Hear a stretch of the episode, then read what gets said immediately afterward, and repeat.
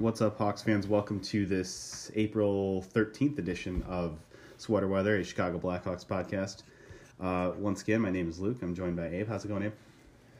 I am fucking sleepy today. Woke up early to do a color run, so. Yeah. You're the reason it took me 15 minutes to get to Starbucks. Yep.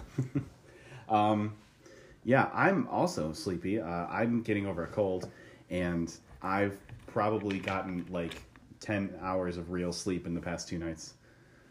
That's not good. Yeah. So I might just go to bed real early tonight.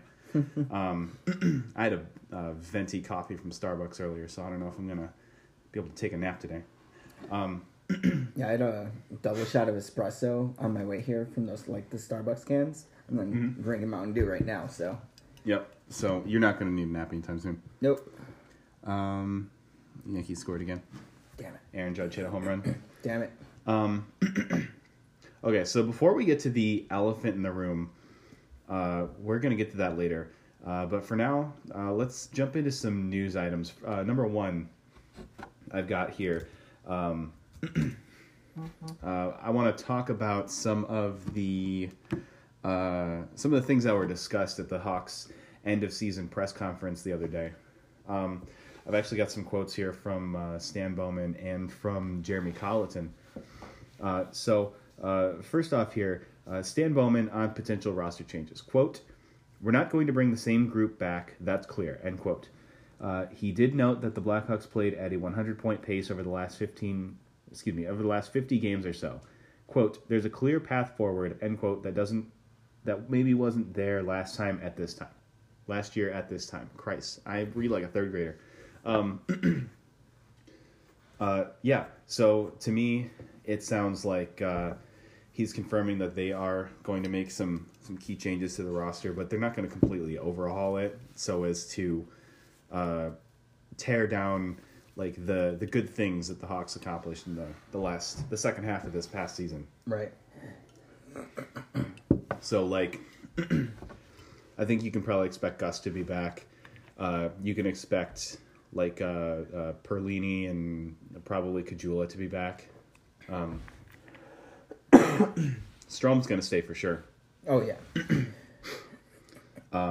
But maybe they go out and they try to find some depth scoring or another top four defenseman or something like that. Next quote I got here. Stan Bowman says he expects the Blackhawks to be more active in free agency this year than they have been in years past. He cites cap space as a big reason, also mentions trades as potential avenue for improvement. Not expecting, quote, sweeping changes, end quote, but there will be moves. Yeah. One of the names that we mentioned before and I think might end up being a sure thing is... oh God! Why did his name just completely slip? Artie Anisimov.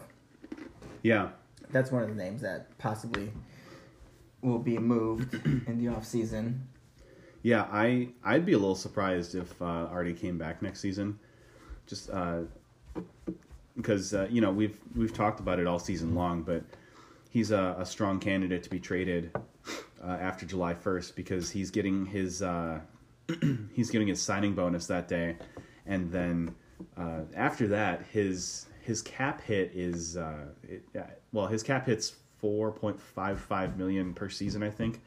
But after July 1st, he's only owed $5 million in actual money.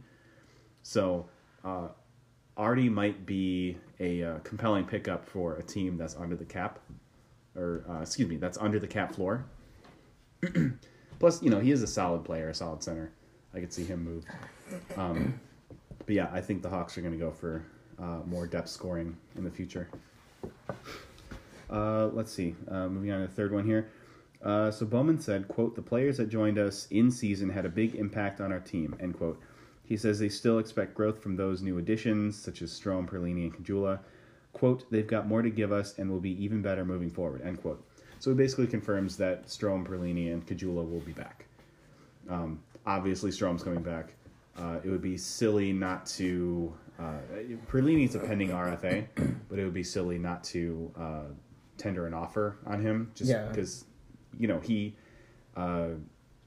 he was hot and cold more than he was hot. Yeah, but later, like, the final third of the season, he probably played the best he played since he got acquired by the team. So, yeah, I just think it would be silly not to see what you've got in him.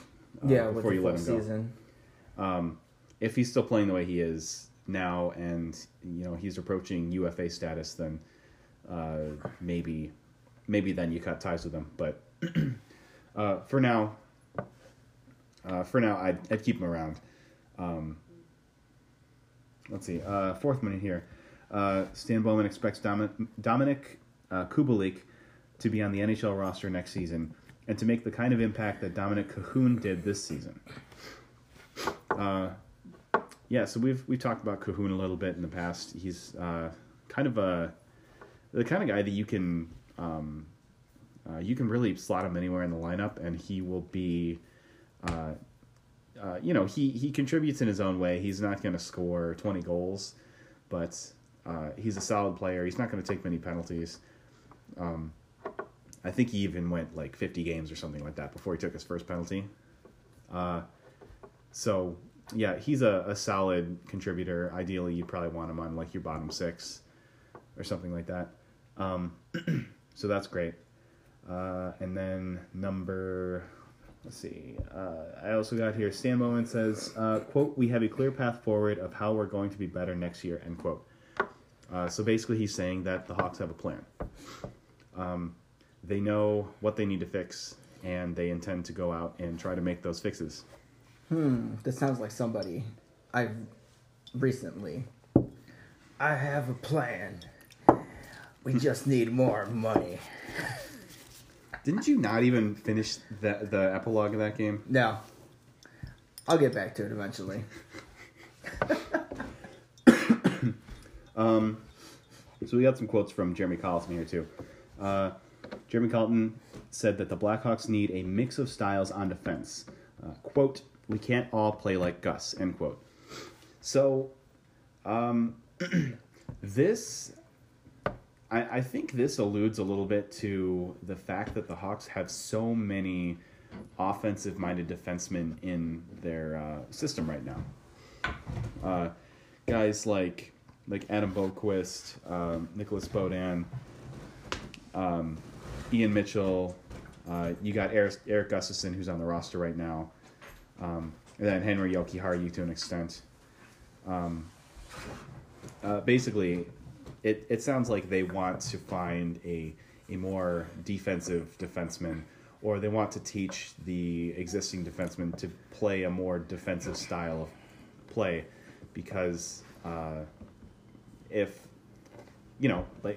said it himself, like if you suit up six Eric Gustafsons, then you're going to score a lot of goals, but you're also going to give up a lot of goals. Mm-hmm. Yeah, we need another, like, Hjalmarsson caliber defenseman, like a good shot blocker that's really defensively sound. Yeah.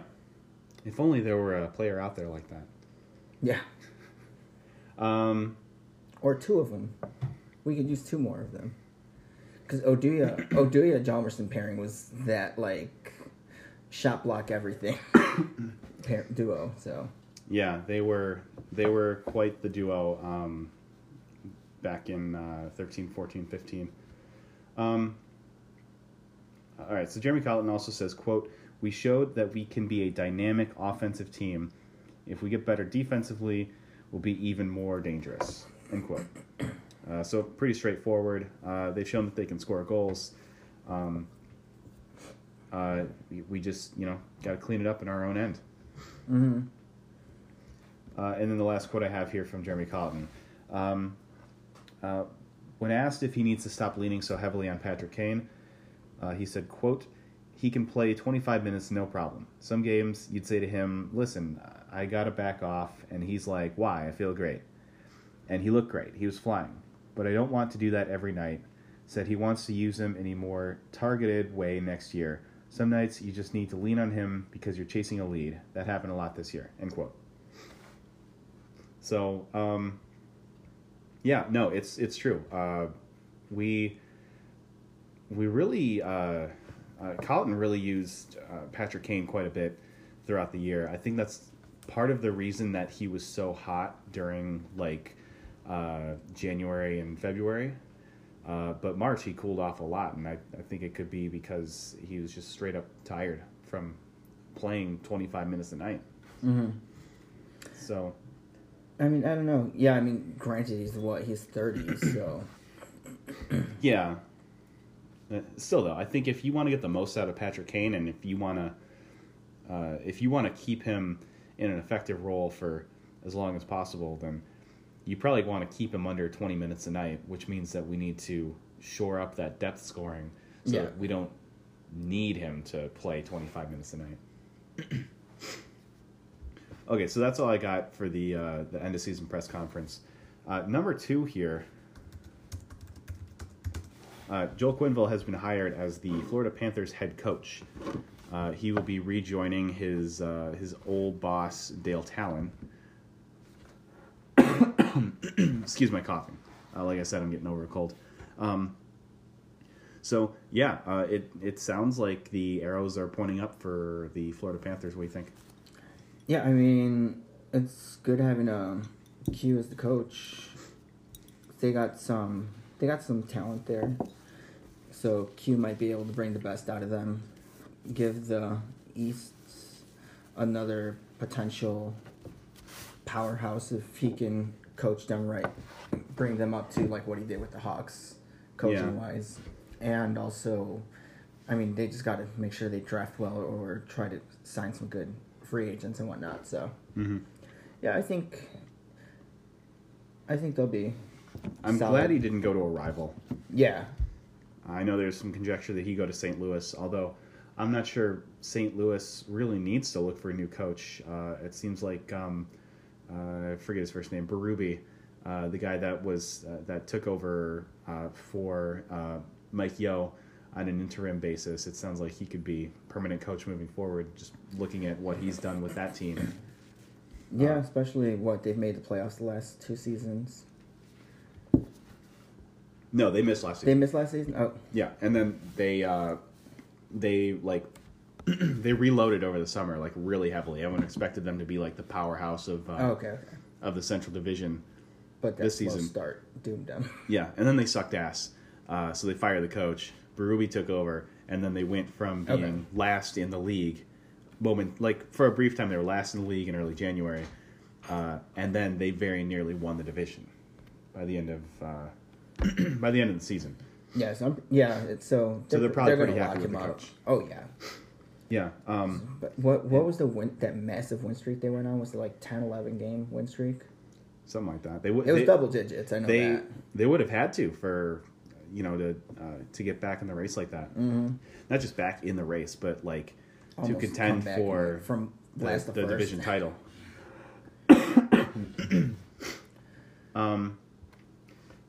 Do you feel like Florida was a head coach change away from being a dangerous team? Possibly. I mean, I assume like you got to make a couple of roster moves too, but yeah. But let's see how far out of the playoffs were they? They finished with 86 points. I mean, they had to be pretty close to the playoffs. Who was in front of them in their division? Looks like you're looking it up right now. Montreal, Toronto, Boston, Tampa. Actually, man. So they were 14 points out of a playoff spot in the Atlantic, but as far as even a wild card, they were 12 points out. Because the Blue Jackets got the second wild card at 98 points. I think, actually, if anything, that says a lot about how stacked the Atlantic is. Yeah.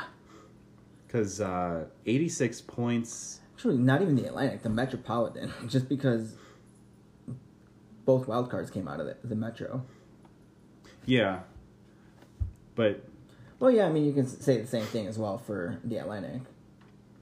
Yeah, but just, like, 86 points, that, in the West, that would have, like, almost gotten you in the playoffs. Mm-hmm. Okay, well, I...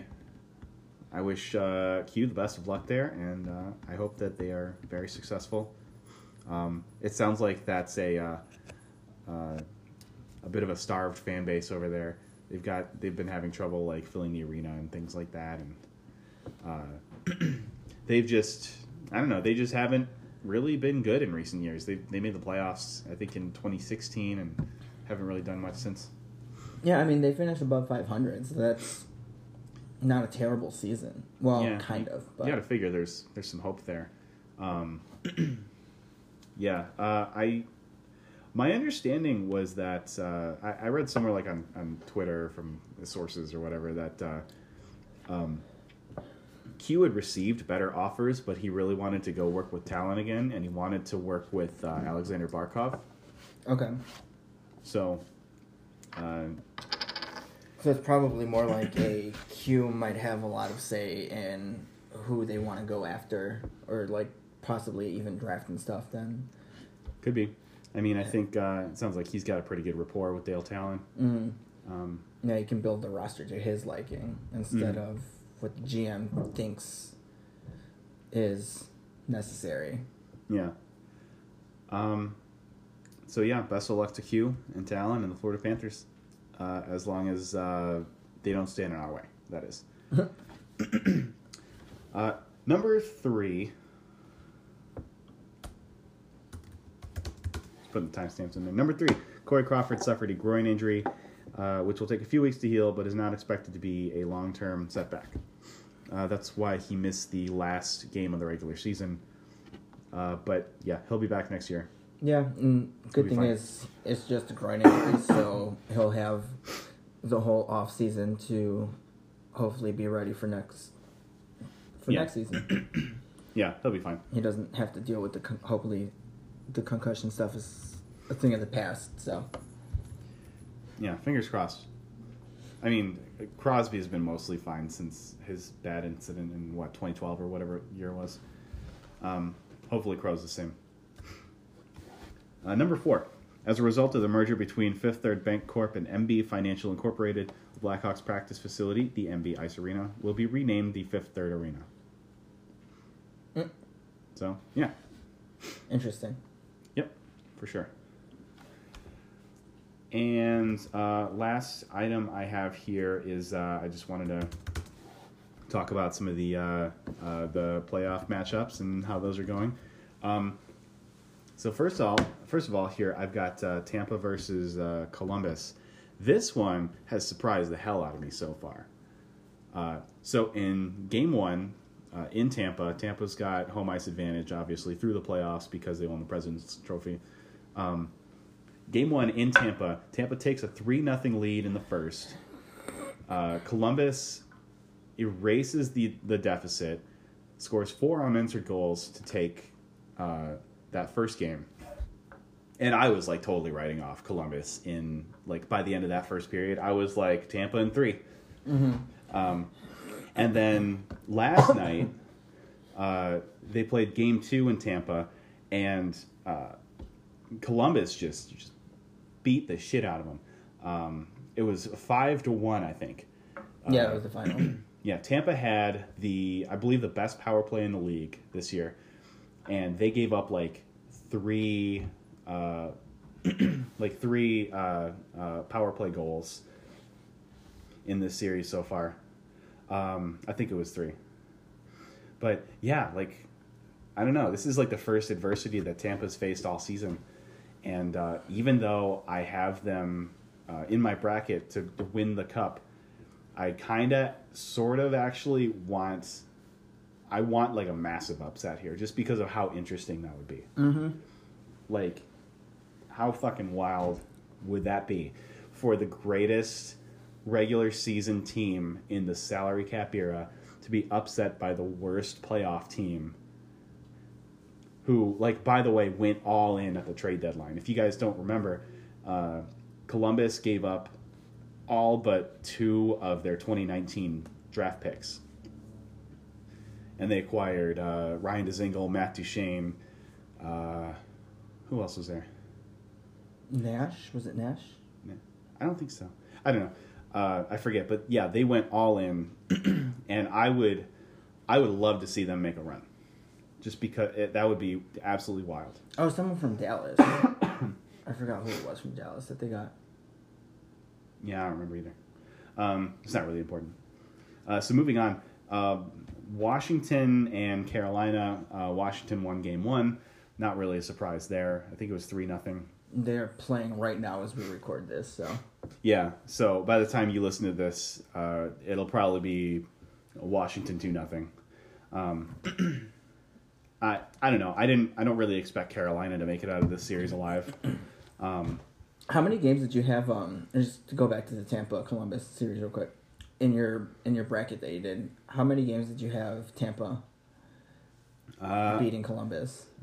I think I said 6. I mean, I was betting on Tampa being absolutely dominant, but I was also I did that like with the understanding that Columbus has kind of like they've gotten into a groove lately. Mm-hmm. They've been meshing better, and like when a team that's basically been playing when a team that's basically been playing playoff hockey for the past month, trying to lock up that second wildcard spot, meets a team that's basically been on autopilot since, December? You know, you got to figure that one of them's going to come out, wielding the big guns. And yeah, I think losing the 2 games that they did in the fashion they did might have been like a big slap in the face wake-up call for Tampa. Like, I think they're going to come out like firing in game 3. Yeah, because I feel like if they lose game 3, they're not going to win the series. Yeah, it's basically hopeless at that point. Yeah, John Cooper himself said that after game 2, he referred to the team as a 5-alarm fire. So my wife is here. Hi, be quiet. Yeah, that's your water. Yeah. Yeah. So maybe Tampa wins the next 4, and that's it. Yeah, I had them in 5, which is the funny thing, but yeah. That's already busted. So. Yep. But I'm still hoping they can pull it out just for the sake of my bracket. Well, the good news is if Tampa's out in the first round and your bracket's busted, almost everyone else's bracket is busted too. Sure. And then maybe you just count on the... What are you doing? Quit skulking around here. Making myself tea. Okay. So you got me sick. Oh, because I got you sick. But it would be crazy if Tampa was out in the first round. It would. Okay, so the Islanders and the Penguins. Currently, the Islanders are up 2-0 in the series. This has been a pretty close series, actually. The games are pretty close. I had it on a bit yesterday. I saw the Islanders took the lead, and then Pittsburgh tied it up like 2 minutes later. Yeah. And then the Islanders scored again to go up 2-1.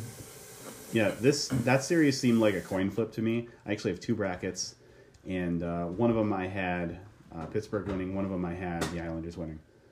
Oh, I have Pittsburgh in 6 in that one. Really? Yeah.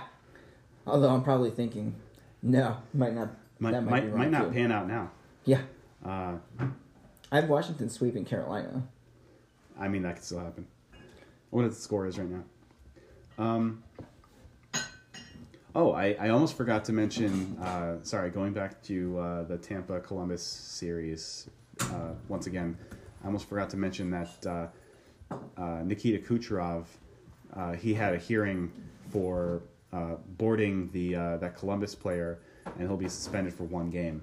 So the front runner for the Hart will not be playing in game 3. In game 3, which is a must-win game for Tampa. Yeah, so that can be big. All right, so just to throw this out there, Caps are up 2-1 right now in the first. Okay, well, at least the Canes won't get shut out again. Yeah. Boston and Toronto. Toronto took the first game. That was another coin flip series, I think. I have that one going 7 with Toronto taking the series. Yeah? I think it'll go 7. I could see it going 7. It won 7 last year, but Boston won that one. I do kind of feel like that was another situation where I had the two brackets, and in the one bracket I had Boston winning, and in the other I had Toronto winning. Okay. But I think if you held a gun to my head and you told me to pick just one, I'd probably say Boston, because they feel like a more complete team to me. Toronto hasn't been able to figure out their defense. It seems like they've been kind of relying on the fact that they have like three lines who can score. The dog's being weird. So Calgary and Colorado. I actually don't remember who won this one. I think Calgary won it. Did they? I think so. I gotta be honest. I'm a little bit salty. The mail carrier's here, and the dog's probably gonna bark. I'm a little bit salty with Colorado because they're a big part of the reason that we didn't make the playoffs this year. Yeah. Although they got bumped back from having the first overall pick to having the fourth overall pick, with us moving up ahead of them to the third. Mm-hmm. So maybe we're even. I think so. Nashville and Dallas. I believe Dallas took the first game, right? I hope Dallas wins the series. I don't want Nashville to win. I don't really know how Dallas has looked this year. Yeah, Dallas took game 1. Okay. Yeah, just as long as the Preds. Fuck the Preds. Yeah. I know Nashville they've not really looked great this year. Fuck the Preds. They've not looked like the complete, like, dominant team that they were last season, or that they were in the playoffs the year before that. Yeah, they seem to have regressed a bit, even though they still won the division. But Winnipeg, St. Louis. St. Louis is up 2-0 in the series. That one I'm surprised. I'm not that surprised. Well, okay, yeah. Kind of. I'm kind of surprised, but then, again, the Blues have been red hot since... I mean, I could see this one going to 6 or 7 games, but... I have this one going 7, too. Yeah. I could also maybe see St. Louis clearing that out in 4 or 5, just because of how hot they've been. And then Winnipeg is... Like, they're still a good team, but they've been, not so hot. Mm-hmm. And then Vegas and San Jose. They're tied 1-1. This, I think, is another coin toss. Same situation. I had one bracket with Vegas winning, the other with San Jose winning. Yeah, I have the Sharks in 5 on that one, so. Yeah, we'll see what happens. Mm-hmm. Yeah, Vegas looks like largely the same team that they were last year, but they've actually added. They've got Max Pacioretty, and they've got Mark Stone now. Mm-hmm. So they're, they are what they were last year, but, and then some. Yeah, but I don't see them making it all the way to the Cup final again this year. We'll see. They'd have some good teams to get through. Yeah. Like Calgary and probably St. Louis. Yeah, I have Calgary making it all the way to the final. I can see it. I might have Calgary in one of my brackets. I forget. Yeah, so that's going to do it for that. We're going to take a quick break here after this word from our sponsor. Hey, welcome back, everybody. So we're going to conclude this episode by talking about... The 2019 draft. So on Monday evening, Tuesday? Yeah. Was that when the lottery? Yeah, it was Tuesday. This is the 9th. Was Tuesday the 9th? Yeah. Okay. Yeah, no, that makes sense because it's the 13th. That was 4 days ago. Okay. So Tuesday, the Blackhawks, who had like an 80% chance of landing the 12th overall pick, somehow got incredibly lucky and bounced up into the top 3. So we'll now be picking 3rd overall, which is phenomenal. Mm-hmm. And really like could alter the trajectory of this team moving forward. And it totally makes not making the playoffs worth it, in my eyes. Oh, yeah. big shout out to that Twitter user that discovered the leak before it actually aired. Yeah. So when they're doing the draft lottery, they make the drawings. They do the ping pong balls ahead of time. They don't do it live. They do it ahead of time, and they prepare the graphics that they show on TV. And I guess a couple of folks, someone found a screenshot, and someone got a hold of a short video of the animation, and they tweeted them out, which showed that the Hawks, the Rangers, and the Devils would pick in the top three. I refuse to believe it. I thought it was fake. But, there's a little part of me that was hoping that it was real. And I was like, no, I'm going to get my hopes up, and it'll just crush me. And we're going to, if anything, we'll get pushed back a pick. We'll end up with the 13th or something. Yeah.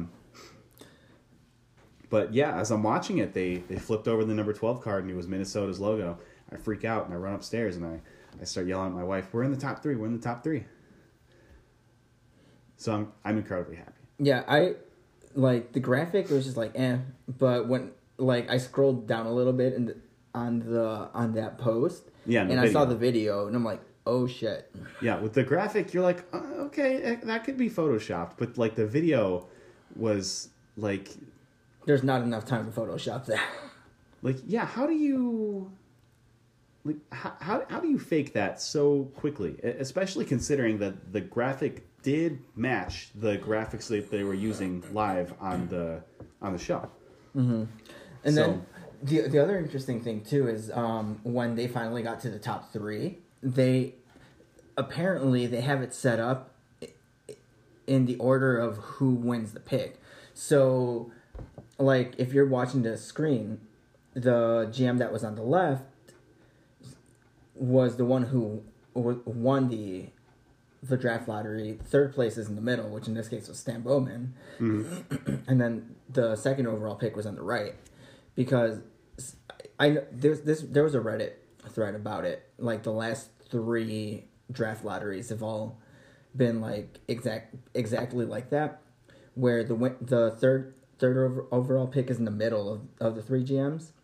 Then the number one is on the left and number two is on the right, because the winner can right away is talking to the announcer that was going over the draft. Yeah, I had no idea. It was interesting, but it was just a little thing. It was huh. Yeah. So, some other interesting things. This year's draft lottery will be held in Vancouver. The last time that the draft will be held in Vancouver. The last time that the Hawks picked third overall was Jonathan Toews in 2006. That draft was also held in Vancouver. Coincidence more than anything. I'm not saying it's a premonition or anything, but there's a very good chance that the Hawks could get a game-changing player at number 3 overall. I mean, it could also be a bust. Yeah. But I think that, Mark Kelly is a brilliant scout. I think that the Hawks are really going to pour their resources in developing whoever this kid is that we draft. There's a very good chance that we'll end up with a very good player. Maybe it's not the next Jonathan Toews, future Hall of Famer, but we'll get a good player, I think. I mean, we got Alex DeBrincat at 39th overall. So we'll see. So I wanted to talk about a couple of players that should be available at that number 3 spot. I got 5 listed here that will probably be the ones that the Hawks consider. And these are listed in the order that they're listed on Tankathon's big draft board. Okay. So if you actually click that link there, you can see their big draft board. So number 1 here is Vasili Podkolzin. He's a right winger, 17 years old. A little undersized at 168 pounds. He plays for St. Petersburg of the KHL. Now, this guy is widely considered to be the 3rd best player in the draft. There's general consensus that Jack Hughes will go first overall, mm-hmm. and then Kapokako will go second overall, and they could be reversed possibly, but it's basically going to be those two first overall, first and second overall. So Podkolzin, this guy, if the Hawks take him, he projects to be, a lot of folks are saying, the Hawks' best prospect since Patrick Kane. Oh, wow. Okay. Yeah, in terms of, like, the ceiling. I was watching some, like a highlight reel of this kid playing, and I noticed, if you look at his stats, he really doesn't, like, there's really not a lot there. It's not super telling. Like, he only played, like 14 games or something like that in the KHL this season. Okay. But I'm just watching his highlights, and I noticed that, like, you know, he's pretty fast. He's got good hands, good feet, and he's really good at, like, making plays and getting shots off.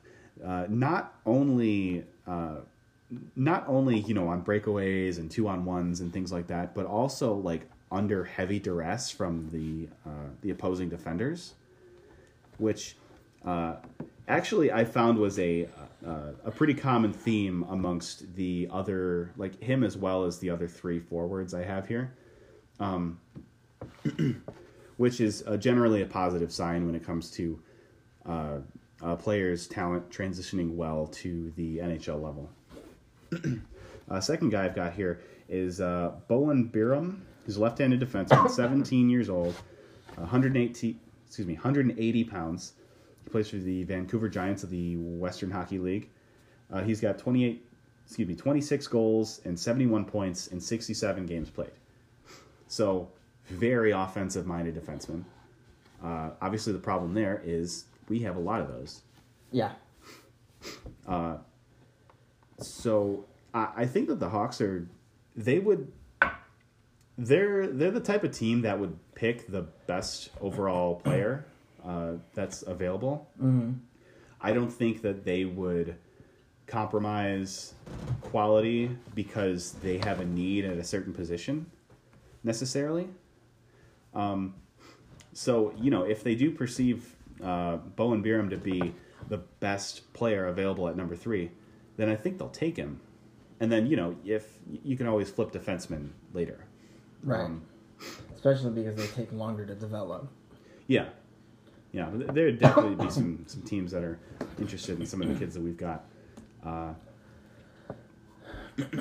But I am hoping for forward. Third guy I got here is Kirby Dach. He's a center, 18 years old, 185 pounds, plays for the Saskatoon Blades of the Western Hockey League. He's got 25 goals and 73 points in 62 games played. So that's pretty similar numbers to Bowen Byram. Remember, Byram's the defenseman. Mm-hmm. Kirby Dach, he's the center. They're both over a point a game. Oh, yeah. Which is, you know, fantastic. This draft is actually pretty stacked at center in the top, like, 15 or so.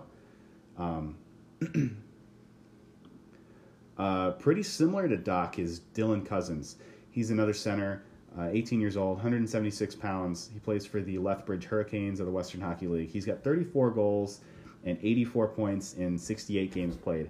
You'll notice that he's actually produced more than Kirby Dach. I'm guessing the reason that Tankathon had him lower than Doc is because he's a little more undersized. He's only 176 pounds, whereas Doc is 185.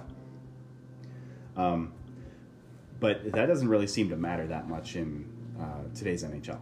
No, because it's gotten a lot faster than years past. So yeah. Last guy I got here is Alex Turcotte. He's a center, 18 years old, 194 pounds. He's the biggest of the bunch here. He plays for the U.S. National Team Development Program. And when playing for the U18 team, he had 23 goals and 53 points in 30 games played. So that's almost 2 points per game. which is pretty impressive. Now, of these five, I'm really seeing, I think, two stand out to me. The first one is Vasili Podkolzin, because, like I said, he's widely perceived as having the highest upside of all these players. Mm. The other is Dylan Cozens. And you could almost, like, when it comes to, like, Dylan Cozens and Kirby Dach, it's almost like splitting hairs here. Yeah. They're both, like, highly offensive centers with, you know, well-rounded games. They can kill penalties. They can defend. And I think it's going to depend on how much the Russian factor plays in. With Podkolzin, he plays for the KHL. And for anyone who doesn't know what the Russian factor is, it's one of the factors that led to Artemi Panarin not being drafted. And it's one of the factors that led to it's a major factor that led to Vladimir Tarasenko falling to the 16th overall pick. Most European hockey leagues have a framework for the players to transition to the NHL after they've been drafted, but the KHL does not. So this kid, he signed with St. Petersburg through the 2020-2021 season. So if we drafted him, he would have to play out two more seasons in the KHL before he could come over to the U.S. So there's a little bit of trust involved that he would indeed, make the transition over rather than re-signing with his team. Mm-hmm. 'Cause, there are definitely teams that have been burned by that before. The Russian factor is a real thing. Whereas guys like Kirby Dach or Dylan Cozens, they're probably capable of contributing to the NHL as early as next season. So I think it really depends whether the Hawks wants the best possible upside or if they want a guy who can contribute right away. So, I feel like they ideally want to get a player that they can play right away. You'd think. Because, the argument in favor of that is that, we missed the playoffs 2 years in a row. Rocky Wertz wants to make sure that the season ticket holders are renewing their accounts. Kane and Taves are they're on the wrong side of 30 now, and they're only going to regress from here on out, probably. I don't know. Taves had a great year. Kane had a great year. We'll see. But it's not like, they're in their prime right now. If we're going to go for more cups, this is the time to do it. Mm-hmm. Because Twilight's approaching for them. Yeah. But you could maybe also make the argument that if they draft a guy like Podkolzin, that, maybe... Like, the needs that the team has now, defense, depth scoring, you can fill those needs through free agency, through trades, through the guys that are already in the system. But, down the road, when Kane and Taves are retiring, you probably want some prospects with high upside. To build the next core around. Mm-hmm. So maybe that's their thinking. Maybe there is a way. I guess Craig Button at TSN said that there was. He said on Tuesday night that there was some way that that Podkolzin could play in the NHL next season. I'm actually hearing that secondhand through this NBC article that I'm reading. I don't know how that would work. Maybe a signing bonus where they give him enough to let him buy himself out, but still has enough money left over to make the transition, move over to the U.S. and all that. That's possible. Can you give big signing bonuses to entry-level contracts? I have no idea. I'm not sure if you can. I think there's a cap on entry-level contracts. But what Abe is referring to is, according to my understanding, with KHL contracts, The only way to get out of them is either for the player to buy himself out, like the team that drafted him can't buy him out, he has to buy himself out, or he and the team have to mutually agree to part ways. And if he's, as good as advertised, then I don't know why they'd want to part ways with him. So, maybe they go for the guy with the high upside. Maybe they go for the guy who can make a fairly immediate impact. I guess we'll see. Oh, wow. Okay, so I found it. NHL entry-level contracts have the following components, which is the maximum salary of $925,000. Signing bonus is limited to 10% of maximum salary, or $92,500. I wonder what his KHL contract is worth, and then there's then there's also, it's called the Type A bonus, which is a maximum of $850,000 for such performance-based qualifiers such as ice time, goals, plus minus, and Type B bonus maximum of $2 million for league performance awards, example top 5 postseason awards per season. So, those would be the potential loopholes where, like, hey, if you're willing to buy out your contract, we'll throw in these incentives for you if you can hit them. It could be. I know, like, the a lot of those bonuses they're baked into the cake. It's like everyone with an entry level contract gets them.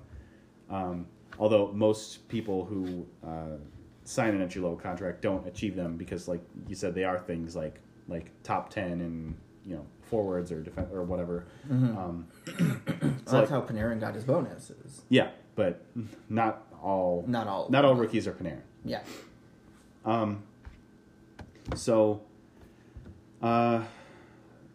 Next question I had here is, would you think that it would ever be a good idea for the Hawks to trade this pick? I mean, considering, so I could see it going both ways. Yeah. So I can see them trading it because if they go with the mantra of drafting the best available player, and in this case, if it's Podkolzin, they might not have him for 2 years. So somebody else might be willing to, a team that's like either starting a rebuild or in the rebuild could use that, get that pick and just like, hey, just finish out your contract and then come over here, which the Hawks again could do. Or if they're drafting like another defenseman or something, why not trade that? Because you have the whole pipeline of young defensemen right now. Mm-hmm. So, I can either see them trading the pick along with another prospect or two for like a star player, like a star caliber player, like a top 2 defenseman, or top 4 defenseman, or because as we've discussed, the Hawks need immediate help. Yeah, or like a good top 6 offensive prospect or top 6 offensive player as well. Yeah, which we need another of. I mean, we need the bottom 6 also needs help, but I think the top 6 could use another one. Yeah, I would think that as soon as Bowman got word that they'd been bumped up to the 3rd overall pick, he probably sends out a mass email or a fax to every other GM in the league and says, this pick is on the table. What's your best offer? Because, if there is some team out there, like, maybe, I'm trying to think of a team that's, like, maybe on the cusp of a rebuild. Like, I know Vancouver's rebuilding, Detroit's rebuilding. The Rangers are rebuilding. Detroit's rebuilding. I said Detroit. Oh, sorry. But I don't know if any of those teams have like a top 4 defenseman that's under 30 and. I mean, how Edmonton, after this whole dumpster fire with now Chiarelli gone. Yeah, you never know. I don't know. I don't know if they're gonna give up any I don't know if they're gonna rebuild. They've got to do something, but Yeah, I don't know. Maybe like the Minnesota Wild or the Anaheim Ducks or somebody like that. They decide that they're going to need to rebuild rather than retool or whatever. And maybe that third overall pick is valuable to them. Maybe they've got a top two defenseman that we could use. I don't know. I haven't looked at the landscape for that kind of thing, but I could see it happening. Yeah. Like I said, I could see it going both ways, where they either keep the pick or they trade it. I guess I could see them trading the pick, but I don't think they will. I think they're going to use it. I could have seen them trading that second first overall pick they had last year, the one that they used to draft Nicolas Beaudin that they got from Nashville in the Hartman trade, but they used that. I think they really want to replenish the pipeline of prospects. I just had another thought. Do you think that the Hawks could potentially consider moving up into the top, either trade for the first or the second pick? I think the price would be too high. You think so? I also don't know that. I don't know that either of those teams would want to give up those picks because those are franchise-changing prospects. Yeah. Like, obviously there are no sure things in the draft, but like Jack Hughes and Capo Caco are like as close as it gets. Like these are like Connor McDavid and Austin Matthews, like Patrick Laine. Okay. Like these are those caliber players. So. I've heard that idea thrown around though, that like Bowman does what like Ryan Pace did and give up a bunch of stuff to move up one pick. Yeah, but yeah, you're probably right. It'll probably be like King's ransom. Maybe. Probably take the draft pick, a current like top six roster player plus 2 or 3 prospects. It would be too much. Yeah. I could see them moving down. I think, like, if someone else in the top 5 or the top 7 or whatever wanted to move up, I could see Bowman doing that. Like maybe like Colorado says that they want that third overall pick, or LA, or somebody. I think LA's got number 5 right now. And then I think Detroit has number 6. So maybe like one of those three decides that they want to move up. And then the Hawks, instead of going with Podkolzin or Cozens or whoever, they go with, Turcotte or Kirby Dach, one of these other like fine prospects that I've just described in detail. Mm-hmm. Oh man. Okay. So here's an interesting one. I see, Anaheim has number 9 and number 20. And I wonder if Anaheim might be... I would think trading the 9 and 20 pick to move up to 3 might be enticing. Maybe. I could see Bowman going after that. The Hawks are pretty good at finding value in like the late first round and the second round. It's possible. Because, in theory, you could find a couple of value prospects in there, and then you've got 2 for the price of 1, even if they aren't necessarily immediate impact players. Mm-hmm. And then you could still fill your immediate needs through trades and free agency. It's possible. I could see it. Unless you got anything else, I think we could wrap this up. Yeah, no, I think that pretty much covers it. Awesome. So, since it is officially the off season now, or well, for the Hawks it is, we'll probably be doing the podcast less frequently unless there's like some big news to cover, because I don't know necessarily how much you guys just want to like meet up once a week to talk about other teams in the playoffs. So maybe we start doing this like every other week or just only when there's news or something. Mm-hmm. But,